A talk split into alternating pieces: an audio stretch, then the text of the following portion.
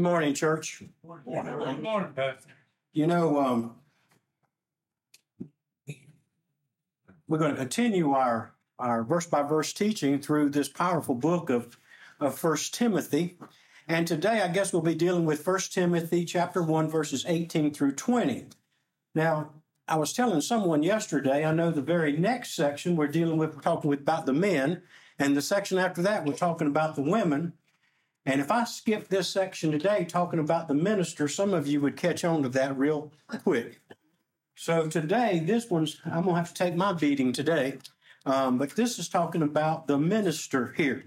Now, um, if you'll remember, last week we ended up our teaching um, at the end of verse 17, where Paul had just shared his own personal story about this incredible encounter with God's mercy and with God's grace. You know, and he's just in awe. He's just in wonder, you know, at how God would have appointed him, the chief amongst all sinners, how God would have appointed him to Christ's service. He really didn't kind of understand that. That was just, he was beside himself with that. You know, and he just, because of it, he just explodes into praise in verse 17, saying this Now to the King, eternal, immortal, invisible, the only God, be honor and glory forever and ever. Amen. Now that's where we ended up last week. He was just exploding in this song of praise here after realizing what, what God had asked him to do. Well, we're going to start off in, in verse 18 and we'll go through 20, and I'll read that. It says, This charge entrust to you, Timothy, my child, in accordance with the prophecies previously made about you, that by them you may wage the good warfare, holding faith and a good conscience. By rejecting this, some have made shipwreck of their faith, among whom are Hymenaeus and Alexander, whom I have handed over to Satan, that they may learn not to blaspheme. Well, let's start off right at the very beginning of verse 18 here with the pastor's charge or the minister's charge here. Paul says, This charge I entrust to you, Timothy, my son or my child. Um, the word charge here is, is, is the Greek word um, which means a military charge or a command here. And this basically, this charge, it points us back to the commandment given in verse 3 we had studied earlier. See where it says, charge them not to teach any different doctrine. Now, Paul uses this word. He uses it several times over and over and over again because I think he wants us to understand in crystal clear terms what the task of every minister should be. Um, he, he does not want us to miss this point. In addition to these three times here in chapter 1, um, you can see it again in chapter 4 and verse 11, chapter 5 and verse 7, and chapter 6 and verse 13. This is a military term. In, in the ancient world, um, it refers to a command that is to be passed down the line. That's what this is talking about here. So, what is the charge? Now, I think there's really a couple of commands here, and Paul gives to Timothy. But we really got to pay attention to the um, to the text here. You know, the first commandment, going back up to verse three, remain at Ephesus. You know, now when you read that, I kind of wonder if Timothy had been tempted to leave at some time. You know, I wonder maybe had he gotten tired of people ridiculing him because of his age, maybe because he was so young, or maybe he was just exhausted you know, of having, you know, one confrontation after another as he continues to preach the gospel. I know that certainly that's something that will wear a minister down. And oftentimes they'll start looking to move along there, especially if they don't have any help. Well, the second command is this urge them not to teach different doctrines. So the charge that Paul has for Timothy is to stay put and guard the gospel. That is the big charge. Stay put and guard the gospel. You know, Paul knows that as generations pass, there's leakage in vision. People kind of lose their vision and they start straying. He knows that if leaders of the church are not adequately trained, you know, and if incorrect teaching, you know, is not dealt with directly and immediately, the unity of the church can be threatened. And oftentimes it really is. So, as a pastor, our task is to guard everything that conforms to sound doctrine. That's what we're supposed to do. Now, I've known pastors, ministers that have not done this, and it was a real mess, the, mess that they left there. You know, they're so concerned with pleasing people that they lose sight of the gospel, of what they're supposed to be teaching. Well, in our age of, of the pressing cultural questions, you know, it's caused many to trade in the good news of Jesus for different doctrines, you know, that create controversy instead of focusing on Jesus Christ. And that's when a church ends up in a mess, you see. Now, this is the charge for every pastor. Stay alert and confront uh, teaching that's contrary to the will of God. Confront the teaching that causes division Next, we have the pastor's commission here, moving, moving right along in the same verse here. Paul, he doesn't say, I charge you with this. He says, I entrust you with this, Timothy, my child. So not only do we have orders here, but we also have a commission which we've been entrusted um, with. Now, a commission is a little bit different from a charge. A charge is a formal military order. A commission is more like a common mission. You know, he's trusting Timothy to carry on the work that Paul himself was doing there. Um, so Paul's trust in Timothy was based upon Timothy's character. For one thing, I know in Acts the 16th chapter in verse 2, it says all the brothers in Lystra, you know, spoke well of him. You know, it's also based upon his relationship. You know, Paul calls Timothy my child or my son. You know, this is a tender designation here. Paul's instructions to Timothy, they're also based on Timothy's call, maybe his ordination, his friendship, his companionship, and the intimate understanding of the apostles' teaching that he had in his heart. I mean, Timothy was a good, strong soldier. He was a good man. And to call him son or child, that was affirmed to Timothy that he had faithfully carried on Paul's teaching here. So it is Timothy that Paul gave his commission to. Now, a commission is not something just given to just anyone. You know, if you're in the military, you understand that kind of term. You know, Paul, he did not leverage his apostolic authority here just to put anyone in charge of the church at Ephesus. He didn't do that. The church at Ephesus was special to Paul. So he chose Timothy, and in 2 Timothy chapter 2 and verse 2, um, Paul will tell Timothy to take what you've heard from me in the presence of many witnesses, entrust to faithful men who will be able to teach others also. So Paul's instructions are faithfully preach the faith that I've handed to you. That was one of them. Reproduce my preaching of the gospel. And then he says, carefully choose other men who can also be entrusted um, to preach the, the true gospel as well. That was the charge given to him. Now, you can see that this kind of resonates with Paul. You can see this was something on his heart and his mind because to the Thessalonian church, uh, to the Thessalonian Christians there, Paul reminds them in 1 Thessalonians chapter 2 in verse 4, he says, Just as we have been approved by God to be entrusted with the gospel, so we speak not to please men, but to please God who tests our hearts. You see, temptation is a it's great in our time. The times that we live in, temptation is is, is around us everywhere. You know, it's a temptation to turn away from the good news of Jesus and turn to all kinds of new um, legalism here. And temptation is great to take our eyes off the ball. And Satan is good at those kind of temptations. If he can pull our eyes away from the main thing here, he will do it every time. Remember that the game you used to play when you, we were children? Maybe you were in a line or maybe you were in a circle, you know, where the first person whispers a message into someone's ear, and then they have to whisper that message into the next person's ear. And by the time it got to the end, the message was always changed to something completely different.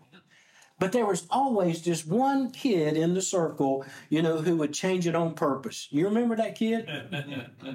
Didn't you want to just box his ears when he did that? Because you were trying to get the same message from one end to the other. Well, listen, there's a core message with which we have been commissioned. Do not change it. Period. Do not change it. Um, Paul says, I give you this charge in accordance with the prophecies um, previously made about you. So, number three, we're still in verse 18 here. Number three is the pastor's confirmation here. You know, what are the prophecies pre- previously made about you to which Paul refers to in the second half of this verse? Well, it's really not clear in the scripture here, you know, to what he was referring to there. But something that might give us uh, shed some light on this is later in chapter four, we hear of Timothy's ordination here. Now, an ordination, you know, it's a solemn ceremony by which a person is set aside for Christian service. You know, they're put into place that way. And First Corinthians or First Timothy chapter four and verse four, Timothy he got you know he got a gift that consisted of a prophetic message here, spoken over him, and a group of elders laying hands on him there. Now, I do believe that at some point in every Christian leader's life, there's a moment where your calling is confirmed by other people in some way, shape, fashion, or form. You know, maybe God's called, um, maybe God sent people in your life to offer prophetic words over you. Um, you know, maybe He's even opened doors of opportunity for you as a confirmation of your call, you know, the call on your life. But, you know, you've just been ignoring it. And folks, we need to step up to that. You know, stop ignoring God's call. Pay attention to the words of affirmation that God's given you. Listen, if God's speaking to you, pay attention. If you're reading something in the scriptures and you know it's speaking directly to you, pay attention. It means something here. So, what we've learned so far in this uh, passage of scripture is every pastor has a, you know, has a charge, you know, has a commission, has a confirmation, and they also have a campaign. You know, number four, every pastor has a campaign. You know, my charge for you, Timothy, my son, is that by these prophecies you may fight the good fight. Or the English Standard Version, one we're using that I printed in your, your outline there says, wage the good warfare here. Now, this is thoroughly a military word, but it's not a fight in terms of just one battle. That's not the gist of, of this word here. This is an ongoing struggle, um, or a military campaign, or an expedition. You know, it's an ongoing, long term struggle. And Timothy and every pastor must fight. Every one of us. If you wear this name, pastor, or, um, you know, in some case, elders, you know, they fit the same idea, or minister. You know, if you if you wear this, you must fight the good fight. You have a responsibility before God to stand up for the truth, regardless of what our society says. Warren Wiersbe, he says this he says the Christian life is not a playground, but it's a battleground. He said, and spiritual gifts are not toys, but tools and weapons we fight with. I thought that was really good. And Timothy, or for Timothy, you know, his struggle is threefold. Number one was to teach sound doctrine. Number two was to preach the glorious gospel. And number three was defend the faith. These three things pastors must do. We are charged with that. And these three things every Christian must do teach sound doctrine, preach the gospel, and defend the faith. Folks, we are charged with that. As we go further into this letter, Paul's going to tell us why these things are such a fight. So you got to wonder, you know, why? Why does everyone not want sound doctrine? Why do they not want to hear it?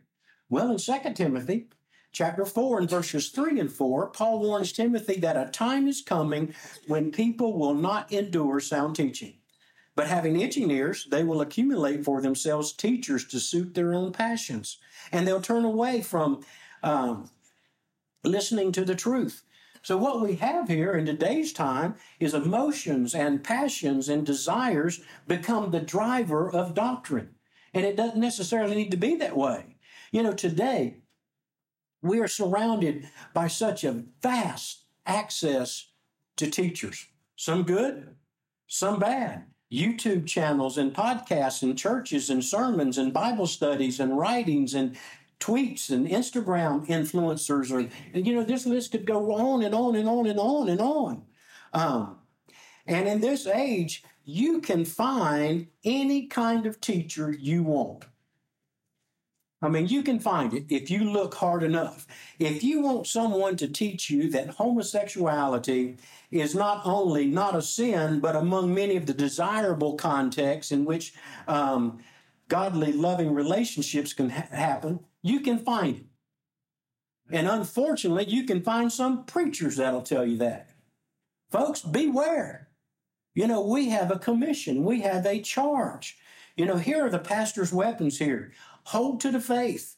Don't let go of your trust in your Heavenly Father. Amen. That's it.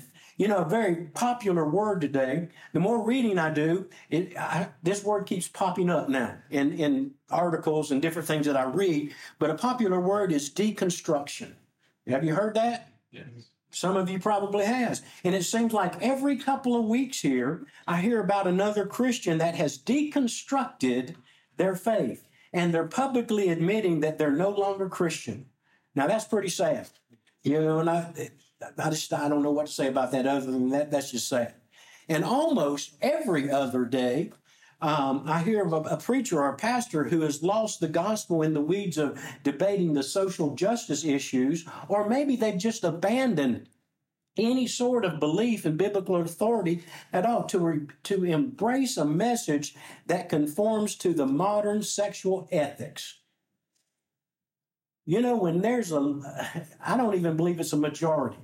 I think it's a small minority that's doing all the hollering about some of this homosexual junk, but they're just louder than we are. And people think they need to bend to that because they think that is a majority, but it is not.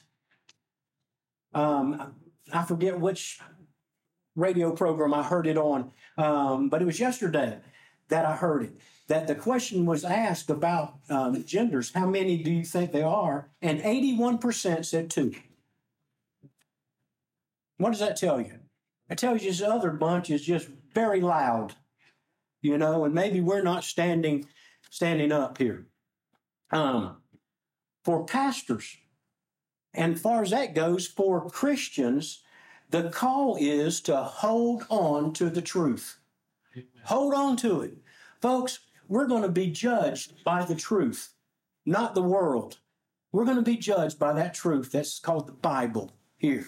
Now, that doesn't mean that all deconstruction is bad. You know, this does not mean that, you know, uh, what we believe about God um, does not change over the years. Matter of fact, I kind of hope it does because the more we study the Bible and we get to know God, the more our beliefs evolve, the stronger we get. But one of the things we need to remember, according to Ephesians, the second chapter in verse 8, is that faith is a gift from God in a book called After Doubt, and I think you pronounce the author's name A.J. Swobia. Um, I won't hold to that, and don't hold me to that, but I think that's the way you pronounce his name. Here's what he writes. So he said, deconstruction is a double-edged sword. It can edify our faith by helping us critically rethink wrong beliefs. But it can also go too far and bring our faith to nothing. Any belief we uncritically received at some point that remains hostile or opposed to biblical message of Jesus Christ needs to be deconstructed. But the minute deconstructed undermines the gospel, our faith, or the Bible, we've deconstructed too much. There's a world of difference between deconstructing wrong beliefs and deconstructing the faith just as there's a difference between remodeling a room in our home and tearing down the house. distinguishing between the two is essential. One is intellectual repentance, and the other, faith abandonment. In fact, a true and living faith will require us to undertake some sort of deconstruction of our beliefs. But, folks, when it gets to where it contradicts what the scripture says, we've gone too far. Amen. Now, to wage the good warfare, you know, that means to hold on to the faith and stay committed to surrendering our beliefs to sound doctrine that conforms that conforms to the gospel. That's one of the things we need to do. So how do we hold on to our faith? Number 1 is we spend time with God. And number 2 is and I'm talking about not just reading the Bible, but spend time with him in prayer. You know, find your prayer closet or your war room and spend some time with God in prayer. Um, the way that trust grows in any relationship is through time investment and consistency. You know that as well as I do. And a trusting relationship with God is your greatest weapon against the enemy in this spiritual battle. And folks, we are in a spiritual battle. The things that we see that's going on in this world and with politics, it all comes down. This is a spiritual battle, big time. The next weapon is right there in verse 19, but this is a big one right here. This is one that every minister probably struggles with from time to time, and that's the pastor's conscience. The pastor's conscience. Paul says, keep a good conscience. You know, right teaching and right doctrine, it's not enough. You know, and Paul, he will not remove right teaching from right living. He won't remove the two. You know, if Timothy is going to hold on to the faith, and if he's going to stay in the fight, his conscience has to be clean. Here, in Paul's letters, he urges or he uses um, this often. You see it pop up all the time. You know, he used it in verse 5. Remember when he said, you know, the purpose of these commands is love, a pure heart, and a good conscience? We've already talked about that. He repeats it right here again. And then in chapter 3 and verse 9, he says, holding the mystery of the faith with a pure conscience. And then in chapter 4 and verse 2, um, he says, speaking lies and hypocrisy, having their own conscience seared with a hot iron. Now, why all the talk about the conscience here? You know, why is it coming up? Why does Paul mention it so many times? Well, this is a Latin word, um, conscienta, I think that's the way you pronounce it, but talking about con science, science. Science is knowledge. Con means with or next to. So this means with knowledge or you know, to know with. And Paul uses this word right here as the inward judge that bears witness to our actions. You got that? Paul uses this as the inward judge that bears witness to our actions. Romans, the second chapter, verse 15 says this They, meaning the Gentiles, show that the work of the law is written on their hearts, while their conscience also bears witness, and their conflicting thoughts accuse them. You know, your conscience, when you stop to think about it, is really a moral organ here. And your conscience is conditioned and it's developed by outside sources. Remember when we were kids? Our consciences were formed by our parents or people that loved us or cared for us or that was close to us. You know, a healthy conscience receives instruction from the Word of God. You see. And when it's violated, our conscience nags you and it pierces you and it motivates you to turn away from the behavior, some bad behavior, and do what's right. You ever been in a place where your conscience just eating you up? You know, because you know you were doing something wrong? Makes you feel miserable, doesn't it? Good. It's supposed to.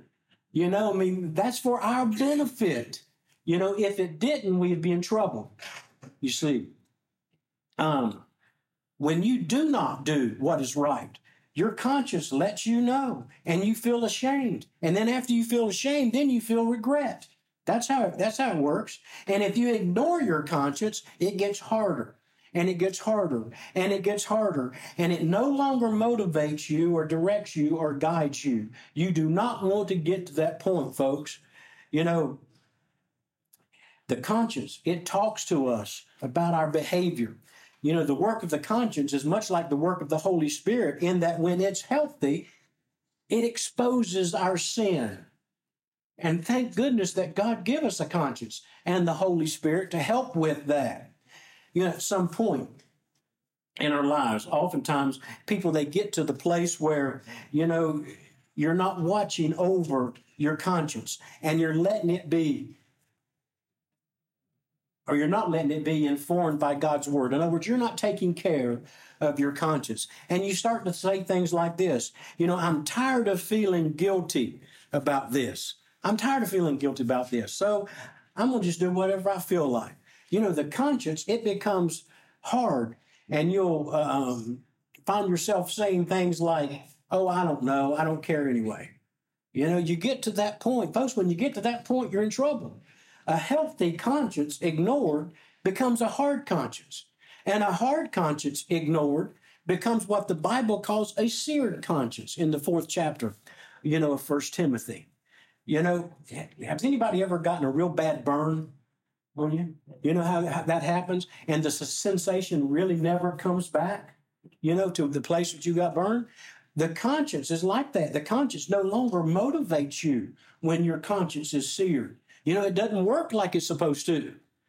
Now, God does use the conscience, you know, even if you don't know anything at all about the Bible.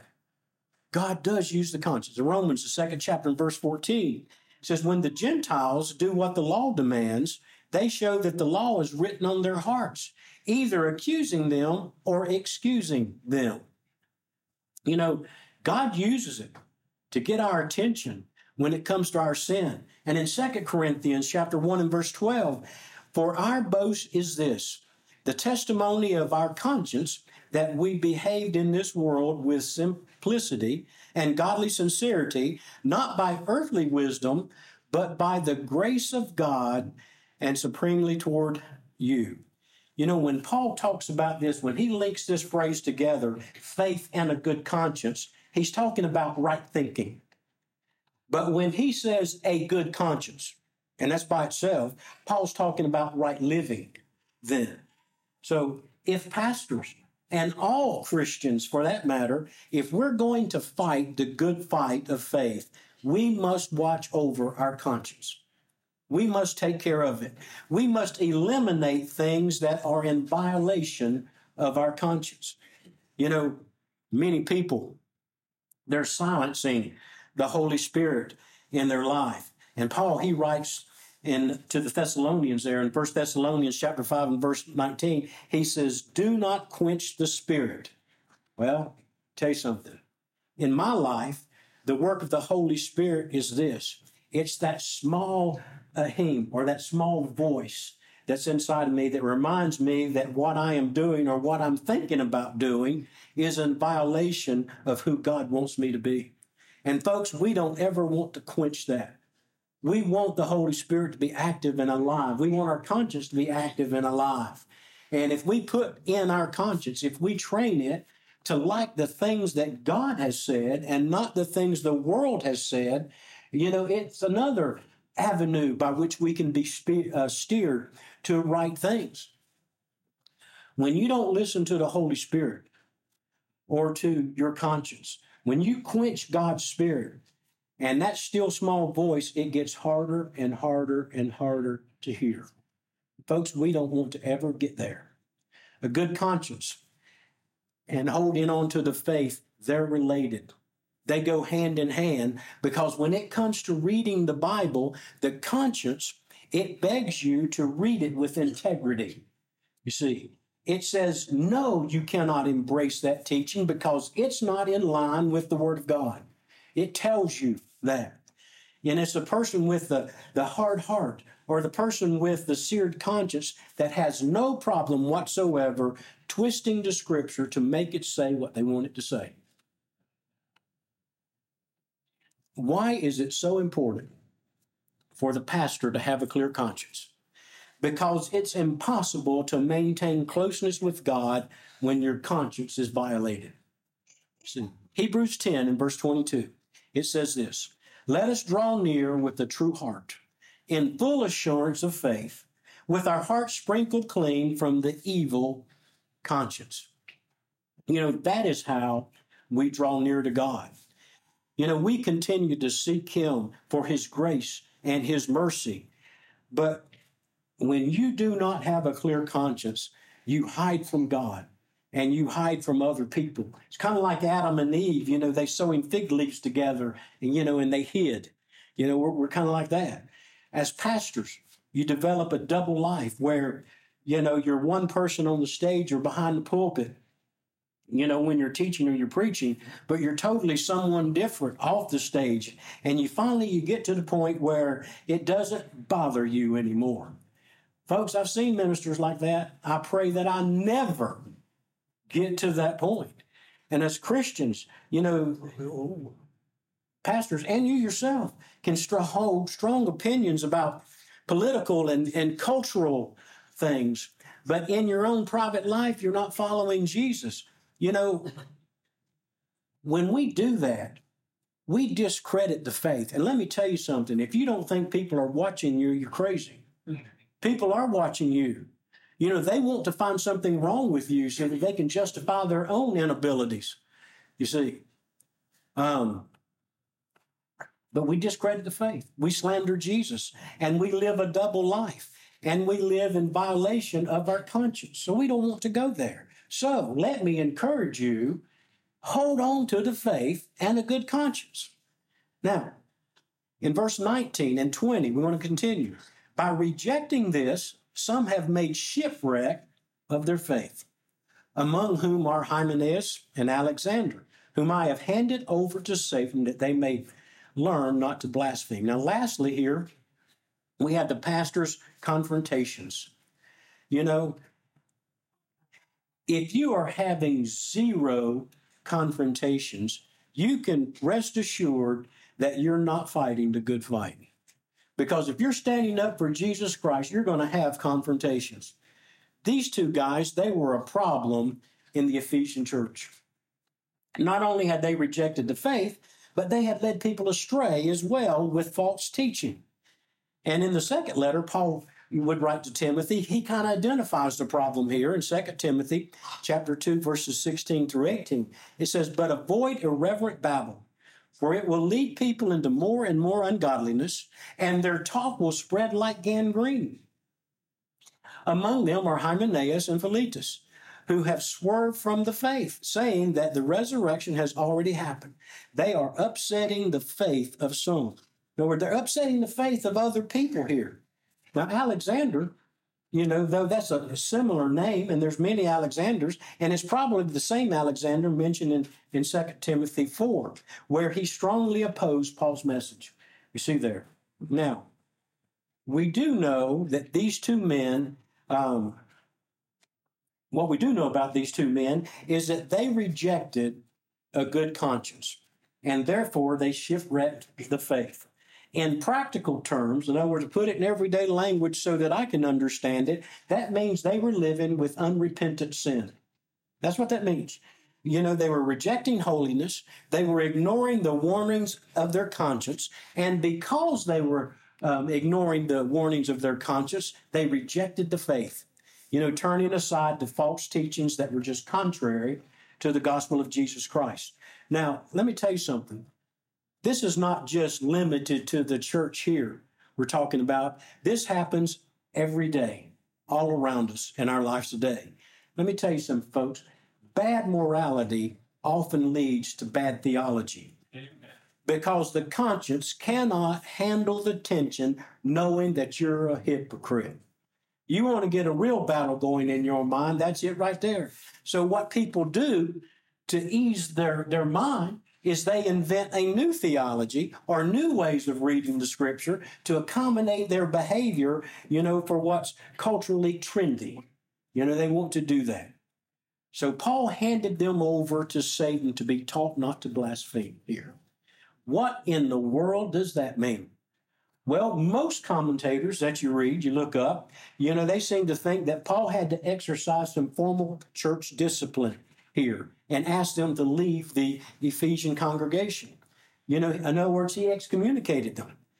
Question Is there ever a time when someone should be asked to leave a church? Absolutely. Scripture gives us precedent for that. Seems like no one does it anymore, but we do have precedent for that. Now, I've personally never told someone that they had to leave a church, but there's been times that I have suggested when there was uh, some folks that just could not get along with a good, solid eldership, I suggested that they go to one of our other churches. I have done that, you know, but in the same token, when they got there about a year later, guess what? The same problem again. So who was the problem here? You see.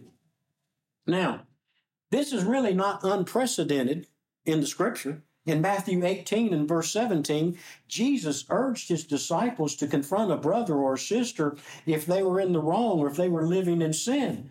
Jesus' command was this He said, if he refuses to listen to them, tell it to the church.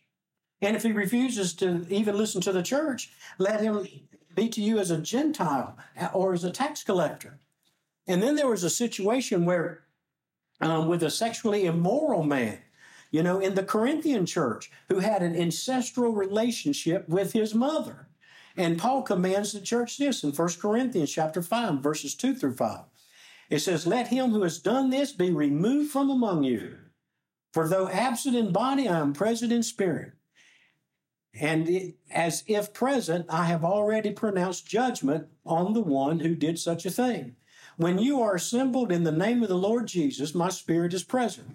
With the power of the Lord Jesus, you are to deliver, the, to deliver this man to Satan for the destruction of his flesh, so that his spirit may be saved in the day of the Lord. And then in the 16th chapter of Romans, in verse 17, it says, I appeal to you, brothers, to watch out for those who cause divisions and create, uh, and create obstacles contrary to the doctrine that you have been taught. It says, avoid them. You know, these passages and other passages are evidence that every pastor and every Christian, you know, if you are truly committed to guarding the gospel, there's times that you need to confront someone. You know, it's a central part of being called a pastor because it's a spiritual struggle. And oftentimes, you know, the greatest threats come from within. You see. Now, I do want you to note this that then the goal here for discipline on Hymenaeus and, and Alexander was so that they would be taught not to blaspheme. In other words, still, their heart was for restoration. In other words, this was given to them. This discipline, you know, was not done to them. It basically was done for them so that they could be restored. You know, the idea is for them to, you know, the, the punch to be so miserable, you know, they would put them in a position where they'd go, What was I thinking? You know, I love this fellowship and I miss this fellowship and I miss his mercy and I miss his community. You know, that's what it's supposed to be for. So it's something we do for a person, not to a person. You see, you know, it is possible to recover the ship as well as the cargo but only if we're willing to confront. Only if we're willing to, to, to hold each other accountable. That's why it's so important. If you don't have a, an accountability partner, get one. You know, get one to help you out with these things. So the pastor's role is to guide, but the pastor's role is also to guard. In closing this message, let me ask you some questions here. Is there anyone that you need to confront. Have you heard God's charge to you? Are you trustworthy with the message? Have you been ignoring God's call on your life to be activated in a local church ministry? Have other people spoken affirming words over your life which you've done nothing about, that you've just ignored? Are you fighting the good fight? Are you holding to the faith? How is your conscience as a Christian? Folks, things that we all need to understand, not just the minister here. Folks, let me close with this. If there was ever a time to fight the good fight, it's now. Let's pray. Father, we just give you thanks again for your word. Father, may each of us in this room be found guilty of fighting the good fight, of holding to the truth and not turning away. Father, may we be found guilty of, of helping to build consciences that are pure. And Father, all these young ones that we got coming up, help us all take a part in teaching them right from wrong so that when they get older, it won't be nearly as hard to stay true to your word. In Jesus' name, amen.